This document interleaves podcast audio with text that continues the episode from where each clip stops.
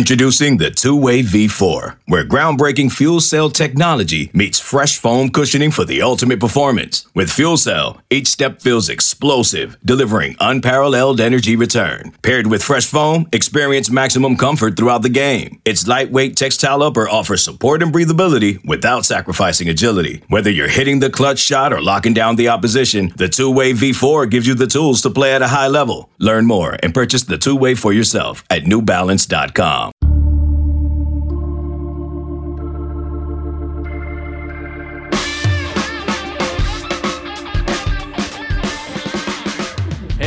good? Welcome back to another edition of the 24 7 Sports Football Recruiting Podcast. I am Blair Angulo. Thank you so much for tuning in. Remember to rate, review, and subscribe if you leave a five star review on Apple Podcasts and leave a recruiting question. You've got a chance to have that recruiting question answered on an upcoming mailbag episode by our team of analysts, including our guest today, national recruiting analyst Greg Biggins. Happy belated birthday, Greg.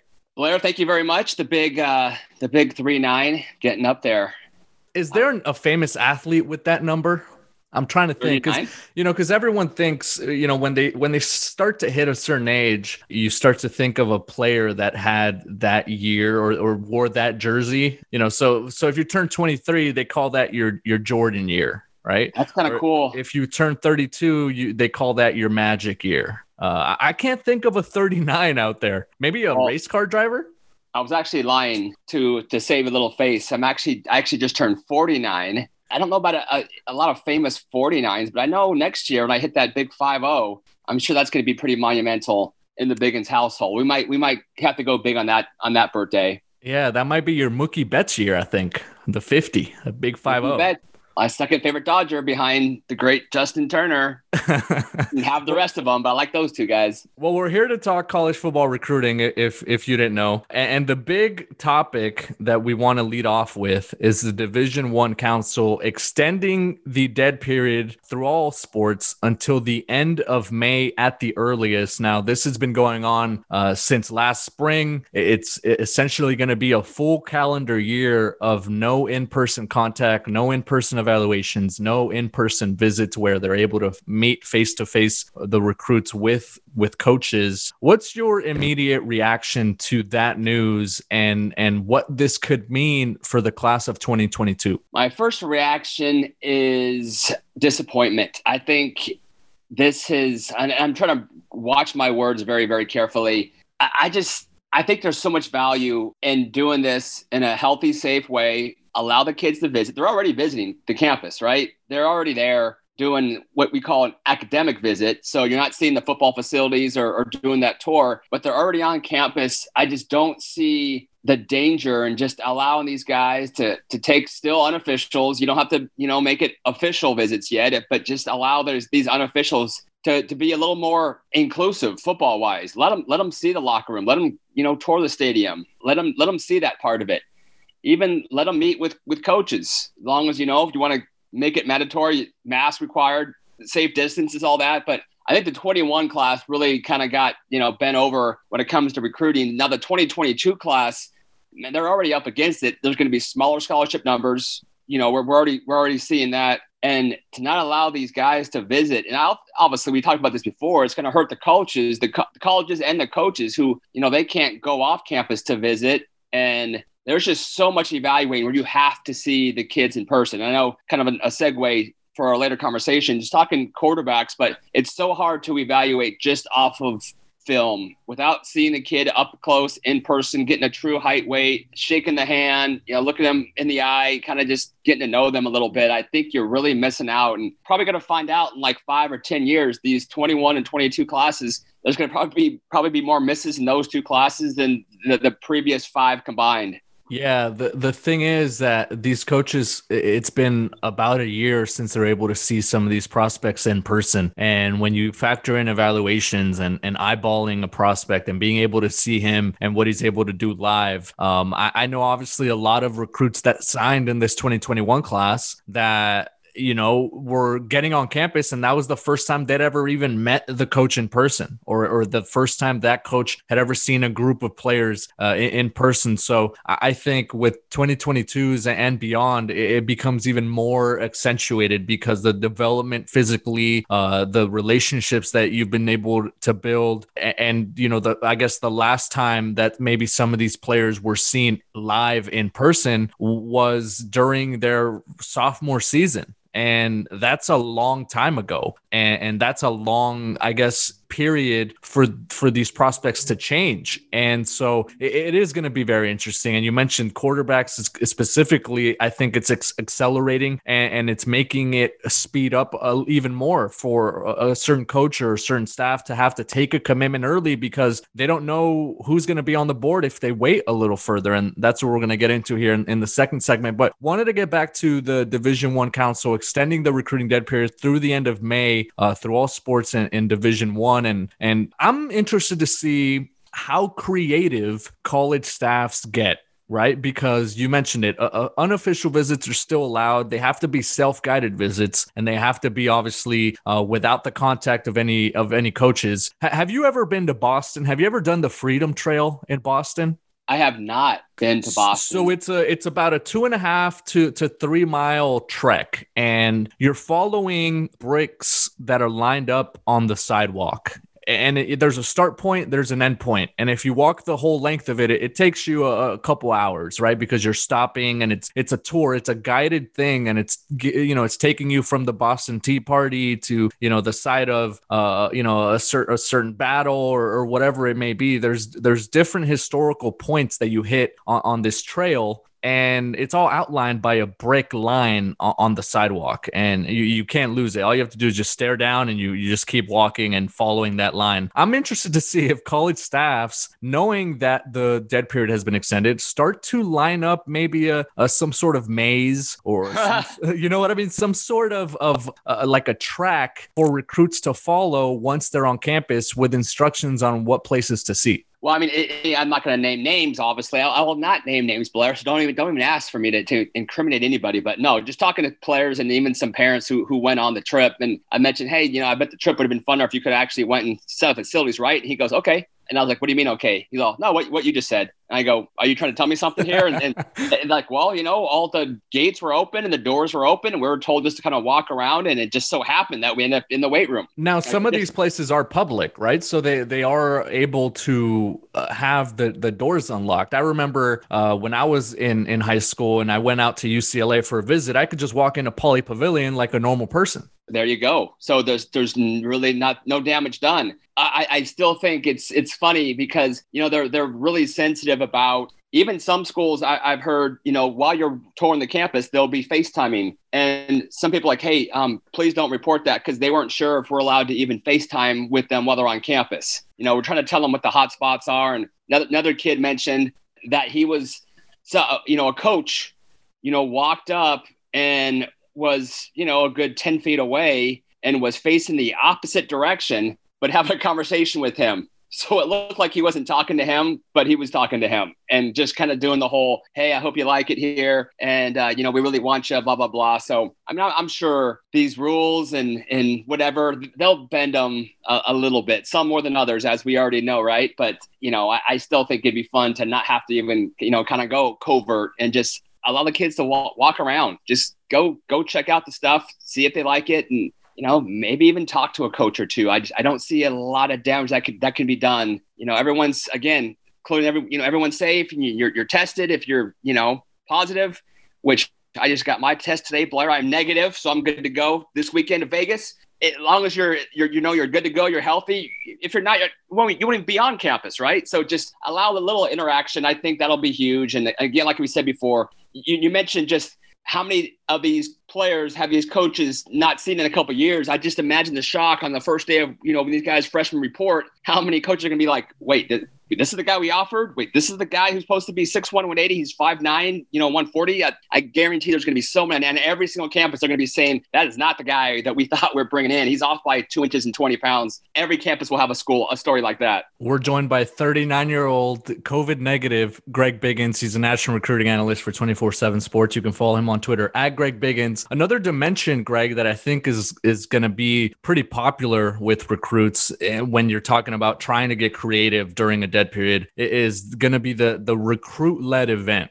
You know, we saw it with the Sooner Summit. Caleb mm. Williams, the five star quarterback, organized some sort of event where a bunch of prospects were able to get to Norman and and and do a lot of things together and experience that trip together. You know, the Buckeye Bash, USC had the the fight on Fiesta, as we called it, with there Miller Moss leading a lot of those guys. I think that's going to be something very key for the prospects that are already committed that are trying to build their class up this spring. No, 100%. And the, the kind of common theme in all those cases, same thing. LSU had a big one with Garrett Nussmeier, it's the quarterbacks who all are kind of the ringleaders. And that's why I think when you're recruiting, it's so good to have a quarterback who's not just gifted, but someone who kind of has that leadership and who's going to be the guy that, you know, organize these off campus events and, and do whatever. You know, Caleb was huge. Nussmeyer, Miller Moss. Um, I want to say, I think Georgia did one as well. Korey Foreman went to that one, Mason Smith, and all, all those. I, I think we're going to see those definitely happen, whether it be on campus, whether it be off campus, but just a, a cool way of getting everybody together and, and walking around and, and just getting a vibe and a feel for what would, it would be like if you actually were on campus as a regular student. I love the transition, Greg. We're going to talk quarterbacks here on the 24 7 Sports Football Recruiting Podcast right after this break. This episode is brought to you by Progressive Insurance. Whether you love true crime or comedy, celebrity interviews or news, you call the shots on what's in your podcast queue. And guess what? Now you can call them on your auto insurance too with the Name Your Price tool from Progressive. It works just the way it sounds. You tell Progressive how much you want to pay for car insurance, and they'll show you coverage options that fit your budget. Get your quote today at progressive.com to join the over 28 million drivers who trust Progressive. Progressive Casualty Insurance Company and Affiliates. Price and coverage match limited by state law.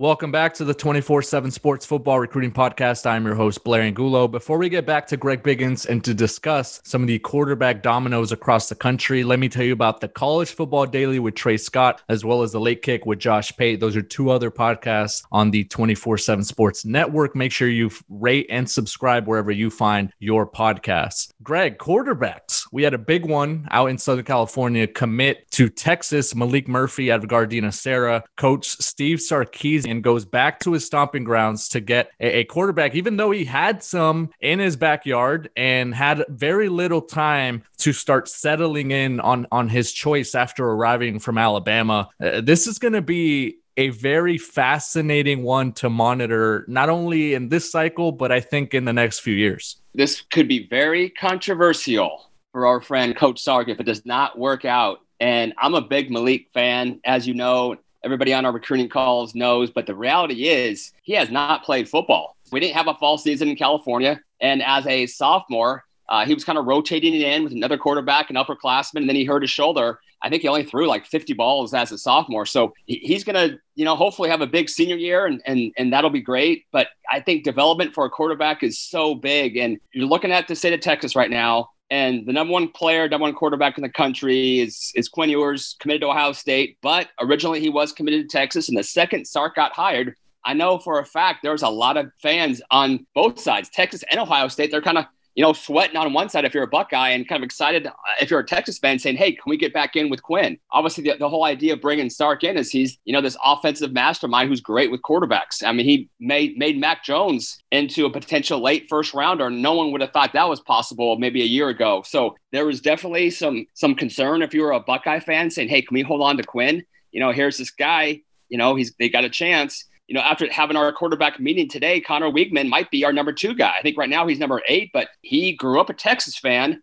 And Texas didn't really, when Sark came in, didn't really show him a ton of love. He committed to A and M, and you know another guy that we uh, love, Cade Klubnik. He is from Austin. Blair, do you know how close Austin is to the University of Texas? It's like a throws a rock throw away. Westlake High School, a guy who put up huge numbers and beat North Shore last year, right? No one does that. So another guy who right there. So Sark pivots, and instead of those three in-state guys that are all very good with all Texas ties, decides to get a guy from California who's thrown 50 balls and is very much an unknown. And for me, it was a risk. I like it because I like Maalik, but I could definitely see a scenario where, man, if if Maalik doesn't pan out the way we all hope he does, and one of those guys, Klubnik or Weigman or Quinn, and they just blow up and lead their team to, you know, a, a, playoff or even win a Heisman or something like we know Quinn can, going to be a lot of second guessing. So, it, like you said, man, it's fascinating. It's to be fun to watch over the next three or four years how those dominoes play out. Now there is a lot to like about Maalik Murphy. You know, eh, unproven, yes, and, and, you know obviously that's out of his control. it's not his fault that he hasn't had a junior season, and, and obviously had that injury uh, as a sophomore. But uh, whenever we've seen him, you realize why he's so highly regarded, right? It physically looks like a, a baby Cam Newton. He, has got a big arm. He could fall forward while he's carrying the football and essentially pick up three or four yards for you. Like his his pocket awareness and his presence. And his mobility in the pocket is very nice as well. And still a lot to learn, and and and at times struggles to put touch on the ball when he needs to. I think he tries to to fire it in there a bit, kind of like Cam Newton would, uh, even at the professional level. But I think there's a lot to to work there. And when Sark saw that, and we're talking about a five star quarterback from California, uh, you know, it's a hotbed in that regard as well. It was a, it was a situation where I think he probably could couldn't pass that up. And now you factor in the fact that the recruiting dead period has been extended. Now you have a quarterback in your back pocket that you could start to pitch to other recruits about. Yeah, no doubt. And and you know, we were both there at the Steve Clarkson retreat when Maalik was a freshman. I don't know if you if you were still there for the long ball competition when he beat all the college guys and all the high school kids, including DJ Uiagalelei, who has one of the strongest arms to ever come out of California. And Trevor Lawrence was there. Yard throw there there there were some big arms in, in the college ranks too. Tua Tagovailoa at the time was there. Yeah, Trevor um, Lawrence. Um, there's some bigger some bigger arms. I think Feleipe Franks was the guy who I think yeah. was second and 72 yards for a freshman, and he made it look effortless. So he's got the arm strength. Kid who had a college body as an eighth grader. There's so much to like about him. Number one, I mean, this doesn't really matter, but he's a great kid. And you know that, that that does matter actually. I think character counts. You know, he's had opportunities to to transfer out and go to other high schools, but you know he was loyal and he loved Serra High School. He said that was always the school he wanted to go to because Dory Jackson went there and Robert Woods went there. He goes, I, I want to go play at Serra High School, and so it hasn't worked out great for him in terms of you know freshman year and sophomore year. Kind of had to rotate a little bit, but he is definitely gifted. Uh, I'll tell you what, from having watched a lot of Cam Newton in high school, um, from my Nike camp days, Maalik is much further along from a pure throwing standpoint than Cam Newton was. Cam was very much 50 50 and struggled at a lot of events that we saw at. Maalik, I think he's got a pure stroke done a nice job in the last year, kind of tightening that release. Used to be a little bit long. Now he's kind of tightened up a little bit. I thought he had a really good Elite 11 camp in November. I thought he was accurate. Um, I thought his, like I said, ball was really spins it well. The ball came out tight. I, I thought, you know, a lot of the shorter stuff. If he's going to struggle, it'll be with the little, the shorter stuff. The stuff down the field, though, man, he has got a cannon. So he puts that with no windup necessary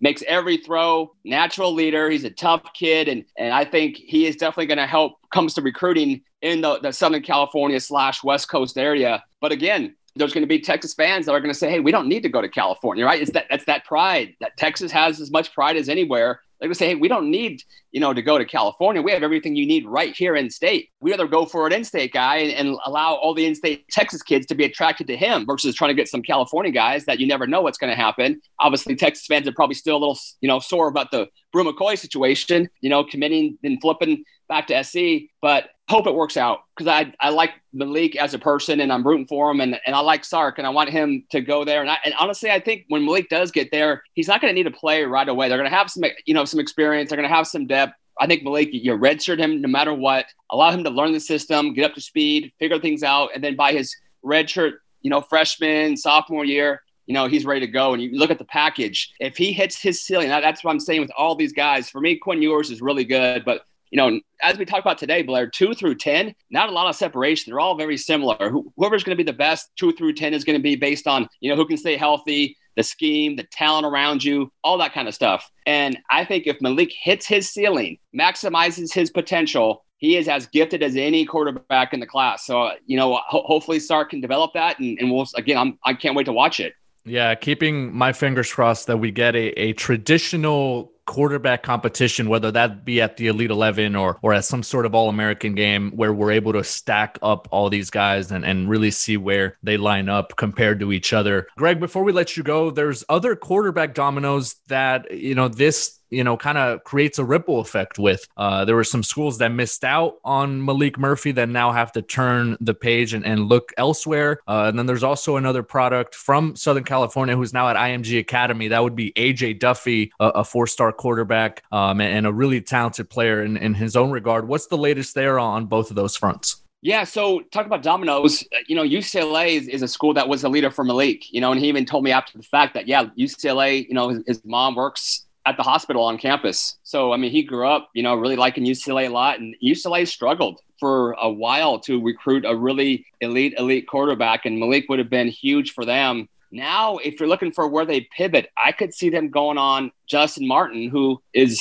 already committed as well. He's going to Cal, but UCLA is Justin's dream school. And I think, I don't think I know, Justin told me a reason why he committed so early to Cal was because he thought Maalik was going to UCLA. He didn't want to wait around. At that time, the, the you know Maalik was pretty consistent, saying, oh, "I'm going to take my trips. I don't see myself committing until like you know maybe May, June, July." So Justin jumps on the Cal offer, and then all of a sudden Maalik commits just a, a week ago. And I think if UCLA circles back to Justin and explains, "Hey, you know we like you. You know we want you to be here does the whole recruiting speech, I think they would have a really good chance to get Justin. And all of a sudden now Cal has to go out and, and get a quarterback. If Justin, you know, indeed flips to UCLA, which I'm not guaranteeing, I'm just saying I think it's a possibility. And then AJ Duffy came out with a, a top four. And off the top of my head, um, I'm going to try to remember. I don't have it in front of me, but I know there was Florida State. I want to say there was Penn State, there was Oregon, and who was the fourth? Was it like Michigan State, maybe?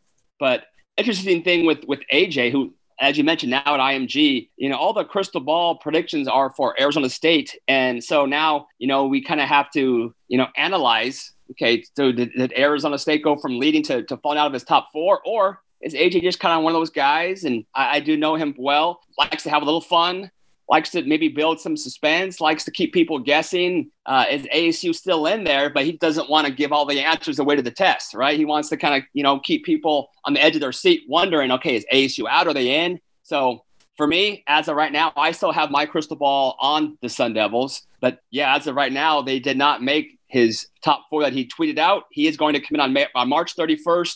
There's a significance. I that might be his sister's birthday or some something like that. But March 31st, he'll make his commitments. And my crystal ball is still with the Sun Devils, but we'll, we'll, we'll see if I need to change that between now and then. And uh, we'll see if AJ was kind of just pulling our leg or if he really does have interest in four other schools more so than ASU. Yeah, potentially trying to throw off uh, people off the scent uh, on their crystal ball. He's got Florida State, Michigan State, Penn State, and Oregon as the four schools. Uh, even though ASU is is considered right now the leader. Greg, it's been a pleasure. Have fun in Vegas, and uh, can't wait to to do this again. Sounds good. Thanks, Blair. All right, that is Greg Biggins, national recruiting analyst for 24 7 Sports. For Greg Biggins, I am Blair Angulo. Thank you so much for tuning in to the 24 7 Sports Football Recruiting Podcast.